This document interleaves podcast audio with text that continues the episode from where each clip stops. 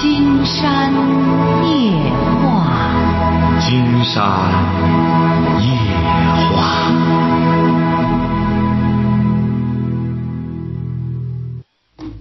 晚上好，听众朋友，我是您的朋友金山，很高兴和朋友们相会在午夜。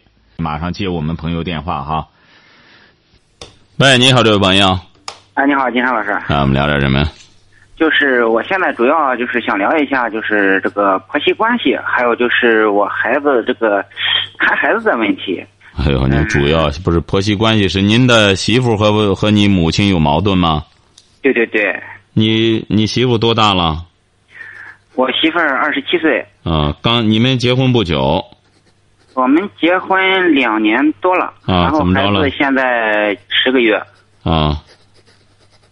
嗯，现在主要问题就是怎么着呢？我发现，从我媳妇儿生孩子当天开始吧，这个性情变化特别大，然后感觉和以前呢，就是有点判若两人的那种感觉。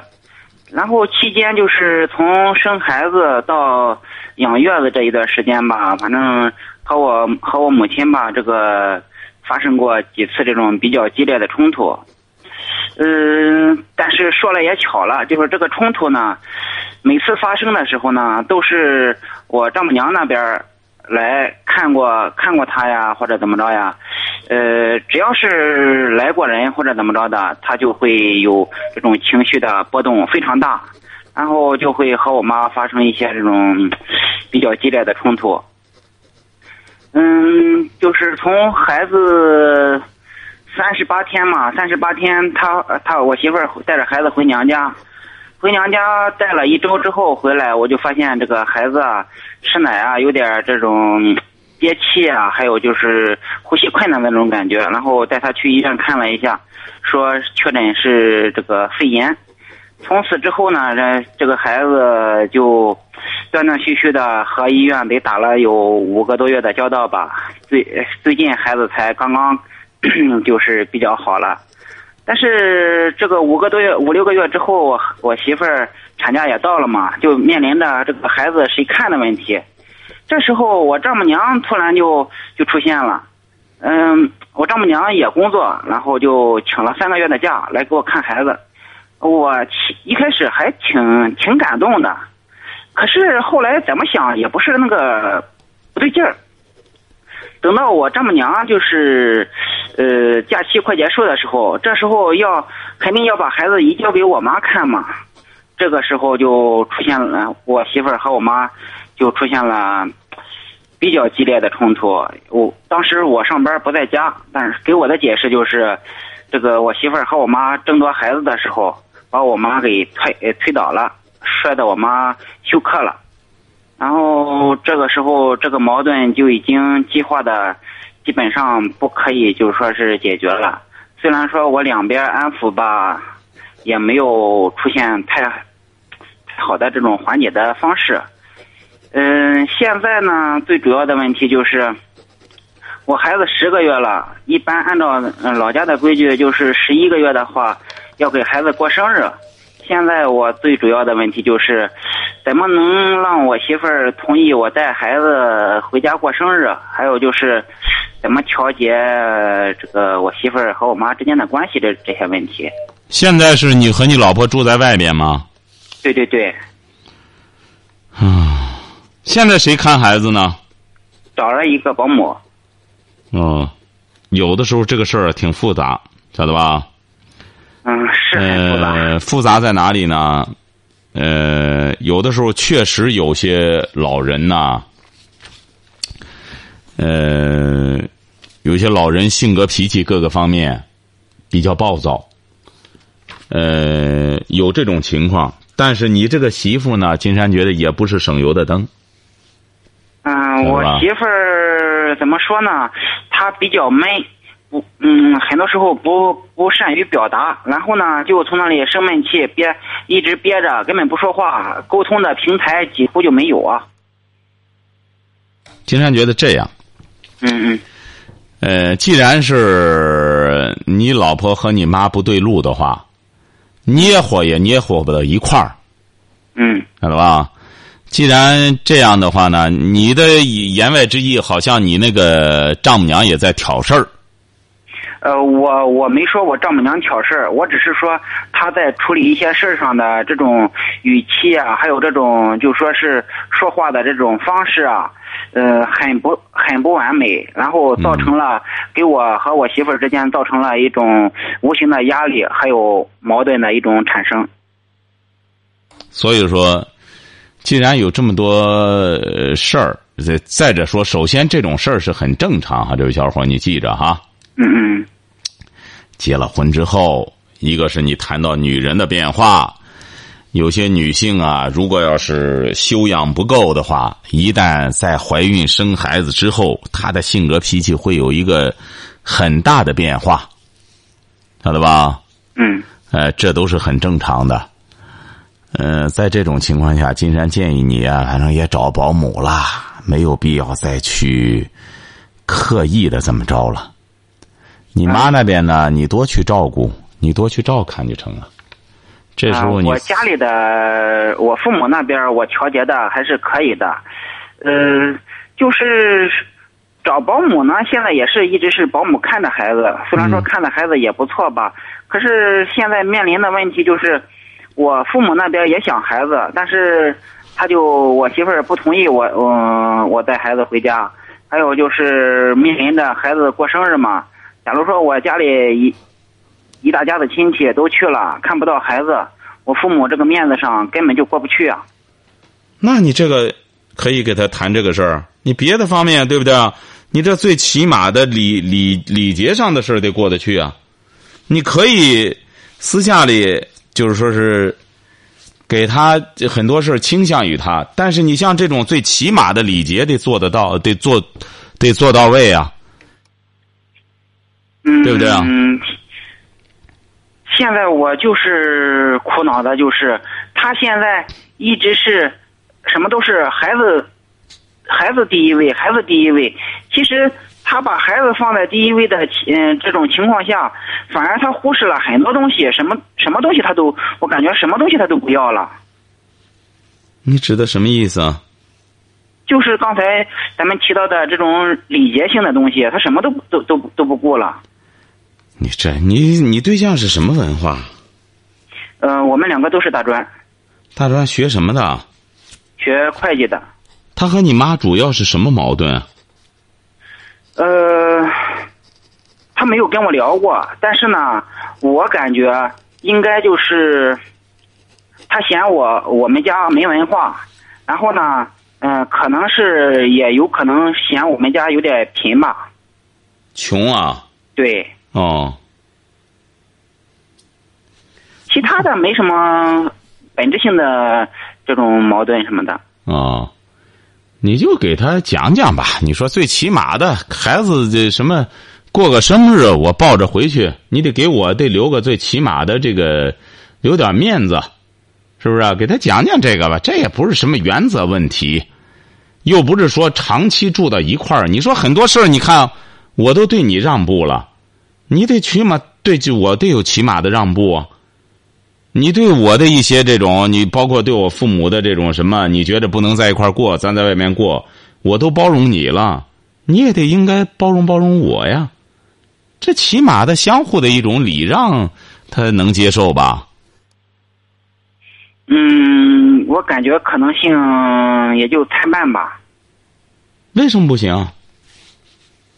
因为他很他是个很固执的人，因为我想到了这一点呃这些事之后呢，嗯、上个周末我们带着孩子出去玩的时候，正好路过我老家，我就试探性的，因为我们回来的时候已经比较晚了，大概晚上七点左右了吧，我就稍微就是说试探性的说了一句，我说要不咱们回老家吃顿饭吧。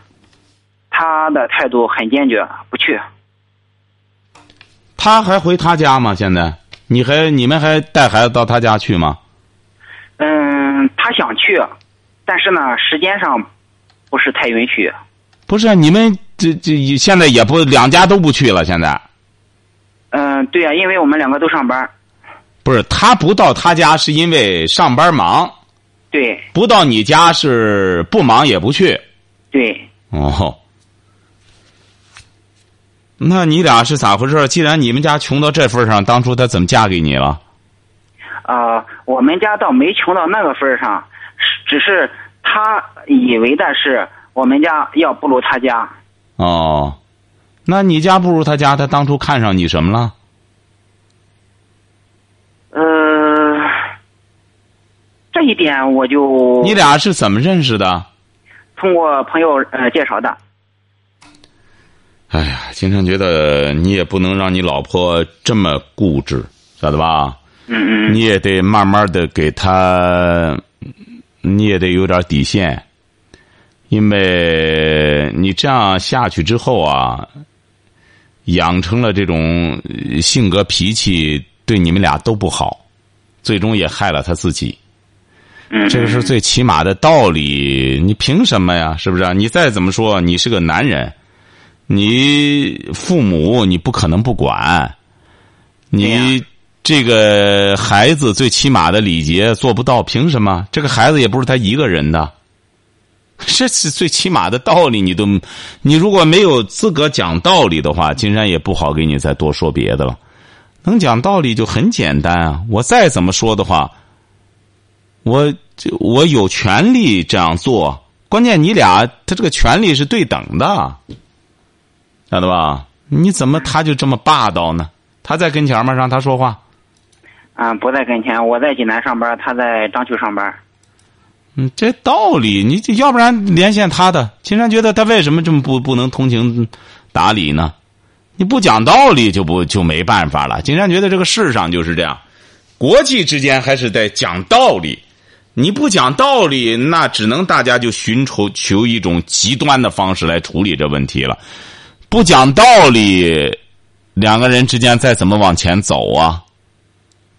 是是不是啊？嗯你很多事儿，你现在你能包容他，觉得哎呀年轻干什么？你再往前走，恐怕你们这道儿会越走越窄的。不能这么做。你很多事儿，这方面的担心嘛。金山觉得你的性格呢比较，感觉着好像比较柔弱一些，他更应该领情才对。你很多事儿上给他让步，你别人让步你也得让步啊，是不是啊？嗯啊，你得让他懂这些道理，不是说你强势，别人就没招了。哎、嗯啊，这些事儿还有一个一个问题，金山老师，嗯我现在手里吧有一份这个商业保险，假如说要是我的鉴定要是能够通过的话，我能够拿到这个商业保险的理赔。假如说这个理赔成功的话，因为我们现在，嗯、前段时间我们嗯为了孩子这个出行方便什么的吧，刚买了一个车，然后一直还我们之间的矛盾呢，还有就是牵扯到这个房子的问题。呃，我的意思就是说，这个假如说我能拿到这个理赔的话，我理赔的钱是给他准备买房呢，还是说是我自己拿着呢？你这个事儿，金山觉得你还拿不准吗？还用金山再给您说吗？你有些东西，你作为一个男人的一家之主，很多事儿你得做主才行了。嗯，你要纵容着，你爱不爱你妻子啊？金山问你，你爱不爱她？爱不爱我不敢说，但是我我现在把他当成我家里的人。不，那你首先爱不爱她啊？那你把他当成亲人，是不是啊？对，那当成亲人就不要纵容他。很简单，你一个男人，你想回避这种责任，那最终你这个家恐怕得得房倒屋塌，晓得吧？就是老百姓说的话，“女人当家”。为什么他说“女人当家，房倒屋塌”呢？没有贬低女人的意思，而是指的这个家里主这个男人就得是主心骨，这就是人类的。呃，怎么说呢？哪怕他就是个袖珍男人，他也是主心骨。为什么这样讲呢？你比如说，呃，这一点是从这个人这个从妊娠怀孕的时候就决定这一点了，你晓得吧？嗯嗯为什么这样讲？一个精子你知道有多大吗？一个精子和一个卵子相比的话，卵子就是一个大篮球，而一个精子呢是一个小米粒儿的百分之一，晓得吧？嗯而他俩在一起妊娠的时候，卵子就会被动的被这个精子击中妊娠。你看，自打男女开始这个呃受孕的时候，就决定了男人是主动的，晓得吧？女女性是被动的。嗯哎，尽管是卵子比精子大出这么多倍来，六万倍嘛，好像是六十万倍啊。结果是最终他还是被动的等着这个小精子来俘获他。所以说，一个男人在家里一定要记住了，你得说了算，这样女人才会有幸福感。你看哪个家里说，这个女的说很幸我很幸福，为什么呢？因为我老公整天和这这和袜子和和那个脚布似的，让我踩到脚底下。你没听说过这样幸福的女人？幸福的女人都是男人能当家做主，这女人才会幸福，晓得吧？嗯嗯嗯你要记住了，你得把握这个家里的这个主流的东西，晓得吧？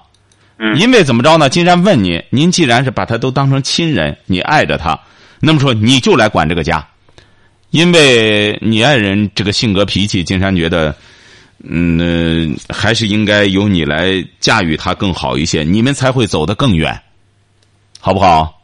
嗯，好的，好了，祝你幸福哈。嗯，好的，姐嗯咱一位河北邢台的朋友哈说，把心埋在土地下的朋友，非常感谢您哈。咱一位河北的朋友，他听出来金山有点感冒了，已经好几天了。哎，你像金山带病坚持工作，这已是惯例了，很正常了。有的时候真是这这个拔海吊瓶就来上班儿嗯，这就是怎么说呢？这就是一种敬业吧。嗯，金山觉得，包括现在很多年轻朋友也是这样，干什么事儿只要是喜欢，就应该认认真真的去干。喂，你好，哎，你好啊！谢谢刚才那位朋友哈，谢谢河北那位朋友。哎，我们聊点什么？哦，我想跟你聊一点孩子的问题。你孩子多大了？嗯，今年十七了，男孩儿女孩儿？男孩儿。怎么了？嗯、他是说，呃，昨天嘛，他们几个同学啊商量着想去青岛玩，什么同学？哦不是你儿子是在上什么学上高中。啊？嗯、就我们没同意。嗯，别的家长可能可能是同意了，或者是指什么原因，反正他们今天就去了。去了之后呢，呃，我这个孩子今天就发了一天的脾气。嗯嗯，就是我我我我是我是心里挺挺嗯挺挺不是滋味儿的。不是你为什么没同意让他去呢？嗯，怎么说呢？哈，嗯，因为本身呢是嗯，孩子现在上高中，他本身他就心沉不下来。嗯，再一个呢，和他一块儿去的那几个同学都是初中同学，他们都没有上高中，他们可以有时间去玩儿。但是我觉得我这个孩子应该是沉下心来的，嗯，所以我就没有同意让他去。也就是说，总的来说，你你觉得他结的那几个伴儿也不理想。对对对，啊很不理想。既然觉得你做对了，这有什么不？这有什么的？金山不是讲过吗？忍痛割爱，痛苦的是父母。你比如说吧，他不去青岛，他顶多发发脾气。但当你看到他不痛快的时候，由于你的决定不痛快的时候，实际上你是很难受的，对，是你甚至比他都难受。是的，有些孩子不懂这个道理，所以说你这个东西得告诉他。你实际上这个时候父母给孩子建规矩、建什么的，金山反复讲这个问题，就让很多家庭就觉得，哎，我要建建规，你建不起来的。给孩子建规矩，痛苦的是父母。你不让他干一些不好的事情，那么孩子就想干，你不让他干，你阻止他。他不高兴，他仅仅是发发脾气，而你当看到他那种由于你的决定不痛快，你比他要痛苦的。嗯，所以说，忍痛割爱就得这样。你不这样做的话，你不给他建规矩，是啊，这几个孩子压根儿没考上高中，那么他们在一块儿，可能就会，呃，就会产生一种消极的影响，也可能让那几个同学、哎、上什么高中啊，啥不啥，怎么着？哎，他反而会动摇他的一些想法。就得这样，人得择友，人这个择友相择友相处，这是很正常的，就得这样。你得给他把道理讲开。其实金山老师，这个道理，呃，我们已经给孩子讲了很多遍了。嗯，嗯，但是孩子听不进去。啊听不进去，就在尽可能的情况下尽到责任罢了。很多孩子都这样，像你现不光您这孩子，现在很多上初中的、上高中的，父母讲了很多东西，他都听不进去。我们现在你看看很多这个名人，回过头来回忆过去的时候，不也是感觉到后悔吗？是不是啊？那时候父母给自个儿说，自个儿理解不了。那么父母就是在尽可能允许的条件下，尽力而为吧。就尽力而为，在他未成年之前，能够给他把控一些事情，就把控一些事情吧。嗯哎，就得这样。你说完全，呃，遂心顺心也不大可能。嗯哎，你就得这样，不断的磕磕碰碰的成长。嗯，现在我就我真的觉得有一些就心力憔悴的那种感觉。他上高几了？今年上高二。就是帮着促他一把吧，促他一把。十八岁之后，你再管也就这这。现在觉得心力憔悴、强弩之末了，也说明这些年也费了这么多心血。孩子也是这样，有些孩子呢，金山觉得你也得让他听听金山夜话，和金山交流交流。他有些东西啊，他可能就会放开一些，得明白为什么呢？因为现在很多高中生啊。金山接触一些高中生啊，应该说，有的高中生比大学生都难调教。为什么呢？就是他正处于这个不上不下的状态。因为大学生吧，一旦到大学之后，他就明白将来他就面临着就业了，以小卖小没资格了。而有些高中生吧，现在上不着天下不着地的，还自我觉得又以小卖小，又又又又玩成熟。所以说，在这种情况下，更应该和他们对话才对。但是这种感觉，哎，应该就是在在咱看来吧，他是嗯，他真的是不成熟，但是呢，他自己还认为自己很成熟的那个样子。对呀，这不说少年不识愁滋味啊，就是写的这个阶段。哎，为哎，所以说这个现在我们的高中教育啊，也有这么个问题。总是说这马不停蹄的高考啊，怎么着？金山觉得这还是个借口。这时候高中生一方面要高考，一方面也得给他们做一些心理疏导。嗯。哎，你必须得这样做这项工作。他为他们为什么要上高中？他们为什么要去奔高高考？你比如现在明显的上高中的已经少了，是不是啊？为什么今年你看很多高中都开始扩招啊？嗯。这显然就是因为。你很多人，人家不选择上高中了。你不是弄的分很高吗？很高，我们不上了，不就得了吗？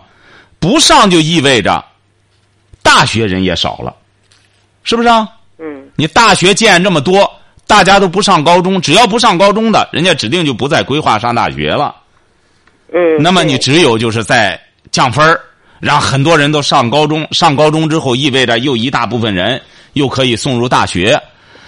但是你这样上的目的是什么呢？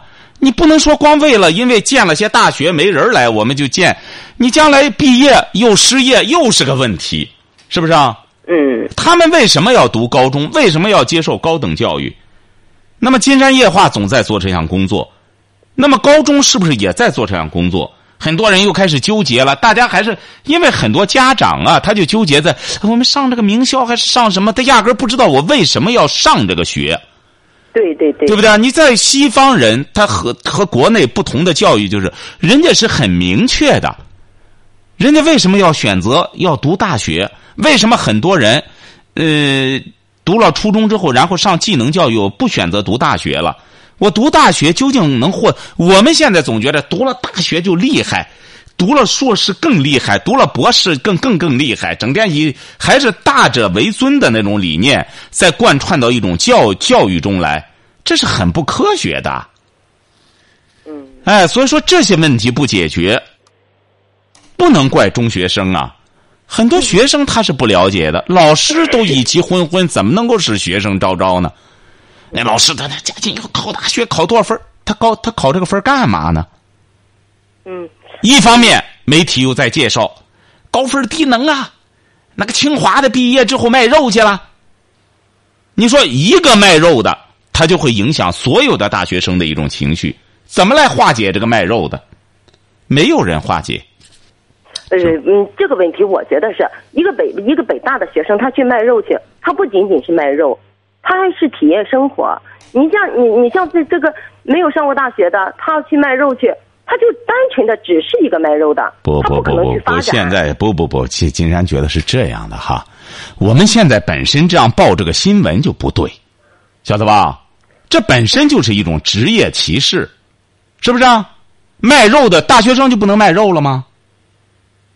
你本身就是一种职业歧视，这个新闻当中就存在着问题。当然，这种深度的东西呢，那也只有在金山夜话里来消化。你包括今天金山昨天参加的前天参加个活动，还说呢，还还有些，呃，在在一个购车季上，金山还有些，呃，到场的一些呃听众交流说，你买实际上你现在这个人真干成一个事儿，现在大家都讲这个呃智商，呃这个都讲这个智商，胆商了，开始讲胆商了，说得有胆量。你没有胆量，你有知识，你到社会上去实践的时候，你也，你也恐怕就很难实施。很多事儿你学是一个方面，做又是一个方面。嗯嗯，金金山老师，嗯嗯、还有一个问题哈，就是我今天晚上听孩子和和他同学联系，打电话联系，说明天想一块儿再去青岛。那你说说说，你孩子，这不是你孩子关键学习怎么样？嗯，他现在学习怎么样？在班里能到多少名？嗯？不是很好，不是很理想。多少名？嗯 嗯，真不好意思。那要是不不理想的话，你可以用这个东西来和他进行交涉。他玩电脑吧，关键玩游戏吧。玩，玩游戏啊？他从多大开始玩游戏的？嗯，上初中才开始玩的吧？上初中。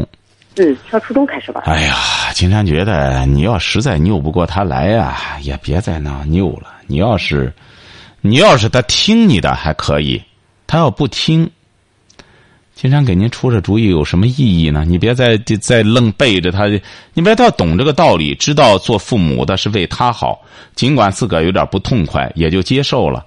他要愣是这样拗着，而且也玩游戏也干什么的话，你让他在家里干嘛呢？他在家里干嘛呢？他在家里不同样是玩游戏吗？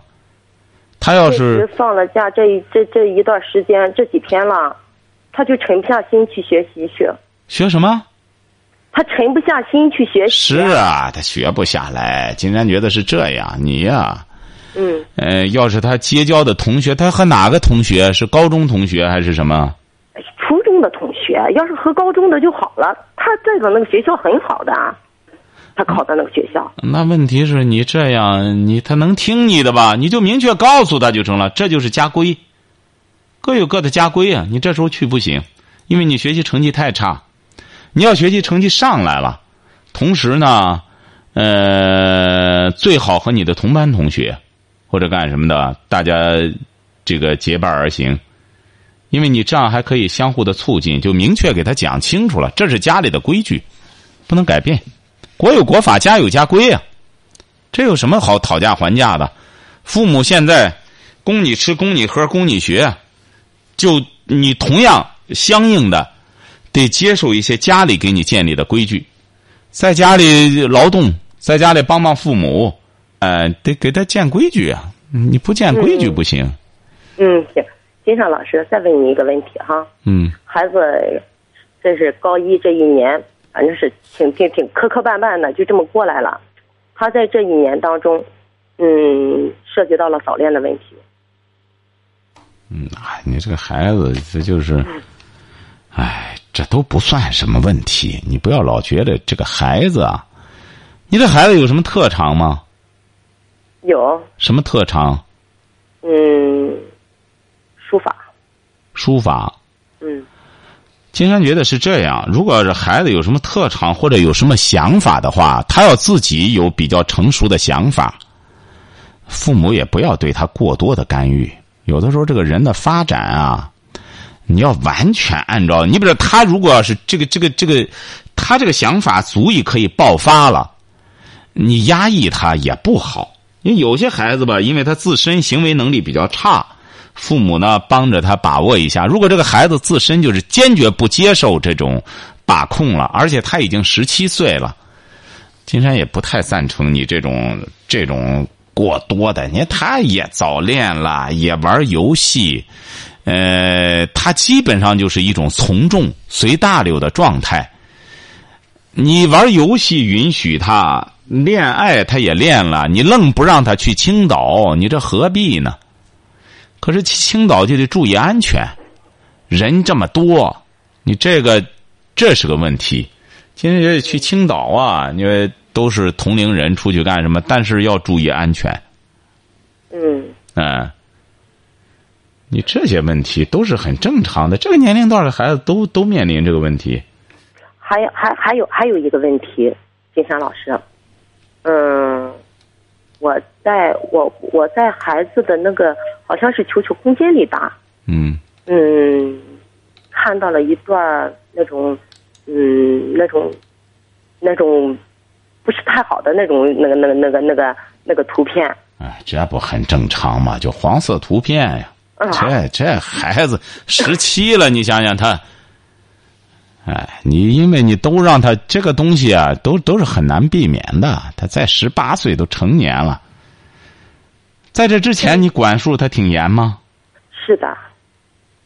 你管束他挺严，怎么？是挺严的。那你管他挺严，怎么游戏也玩这这个，呃，球球也上？你这这你这个东西一撒开，你全都撒开了。嗯，以前的时候啊，玩游戏都是有有时间限制的。哎呀，时间限制你记住了哈，这个游戏时间限制是最不科学的。他只要玩上一个小时，剩下来的两个小时他是在想游戏，他不会想学习的。这个游戏为什么金山说他是精神鸦片呢？就好像这个人，他抽大麻，你给他说我是有有有有数量限制的。嗯，你有数量限制，他一旦上瘾之后，你是限制不住的。嗯嗯。哎，所以说金山就比较极端的告诉很多听众朋友，记住了，自己的孩子，其小学就一定不要让他上网玩游戏。嗯。这个东西一旦玩上瘾之后，你很难把他去摆脱。嗯。这那时候就是他初中的时候吧，确实管教的管的是挺严的。嗯。上网玩游戏也好，是干嘛也好，都有时间限制。那不行，你这个事儿是你你这个事儿的一个放放放纵。所以说，在这儿，金山也给很多朋友提醒说过，就说这个游戏很简单，就是在十八岁之前不要让孩子玩，不玩有什么？十八岁之后，你记住了，他不会上瘾了，因为十八岁之前他一直努力学习，使自己的精神生活很丰富，大脑里已经装了，已经大脑是一种正常的、正常的一种程序。因为这个游戏最大的害处是它破坏的，是大脑的一种架构空间。只要玩呃，只要玩游戏上瘾的人，金山接触了一下这些同学，有一个共同的特点，一个是他不善于面对面的说话，啊，一个是他思考问题的方式不对，因为电脑也是个脑子，你别忘了，他设计的那个游戏。他就是让人上瘾的，因为你要记住，他是靠这个挣钱的。你不上瘾，谁会玩他的游戏啊？嗯。所以说，它是一种精神鸦片。如果孩子很小的时候倒腾这个东西之后，他的整个思维方式全都是他整个大脑的一种呃肩架结构都被游戏格式化了，晓得吧？嗯嗯。所以说是很危险的。嗯嗯，对对对。所以说，金山建议你啊，要是让孩子干什么的话，首先在这个游戏上干什么，让他集中精力奔高考。嗯，对呀。现在我就是着急这个这个事儿。你也甭着急，你也甭。高高高中，咱说上了一个很很好的一个高中，我我我真的觉得他要是要是说在这儿放弃的话，我就我觉得太可惜了，太心疼了。你记住了哈，他这个高中是自个儿考上的吗？嗯，对，啊，嗯是，自个儿考上的不是拿钱的吗？不是不是，那也就意味着他考上高中之后开始放开始放松学习了。嗯，差不多吧。高啊一这一年，那就是就没有说是好好学习。那就这那就是你的问题了，说明在初中的时候比较，这个孩子学习就这样，你松一尺，他就他就落一丈，说明这个孩子还是没能很好的培养起一种学习的兴趣来，晓得吧？嗯呃，再者说了也没问题的，金山觉得没必要在这上面纠结。孩子呢，呃，在这个时候更多的是培养他一种健全的人格，该承担的责任让他承担。你比如说吧，嗯既然是他坚持去青岛，那么坚持去青岛可以待几天。那么你回来之后，我们你上学这段时间，家里人整天干什么？你在这期间应该承担的家务各个方面都要给他安排，嗯。晓得吧？不如在这一现方面在就听你的一个意见，孩子也在那儿听着呢啊。我我我我跟孩子说了，如果金山老师同意你去呢，嗯，咱就可以呃去；如果金山老师不同意呢，咱就不能去。那你这时候讲这个，你为什么一开始不讲呢？啊，你看，你为什么一开始不讲呢？那，你这不是在开玩笑吗？拿着孩子的，金山觉得本来挺好的个孩子，初中自个儿考上了，那么现在本来你坚持的这底线也是对的，你拿着这个能拿这个开玩笑吗？你这得把这个早讲开，那直接金山和你儿子对话多好呢？干嘛我们耽误这功夫？嗯你看你孩还是不能严肃的对待这个事儿我跟他说了，想让孩子和您一块儿也一一起交流，他孩子不同意，所以我就让他在那儿听着呢。那听着，金山说白了，这这不是很赞成。为什么呢？这位同学，你听着，一个是，你选择不是说瞧不起，不是说没有没有小瞧您的初中同学的意思，晓得吧？没有这个意思，而是希望你呢，因为你对你来说是人生的最关键的一年了，人生的你就这一年，因为高一学一年，高二再学一年，高三就是复习了。你这样是很可惜的。你择友很重要，自古以来讲究一个交友。你这个交友呢，如果要是你就是开始说白了往低下交，自个儿是很轻松的。你在初中同学面前可以炫耀，你考上高中了，怎么着怎么着的，不要这样。为什么说人要高处往高处走啊？往高处走才能给你有压力，你有压力，你才会长见识、长本事，晓得吧？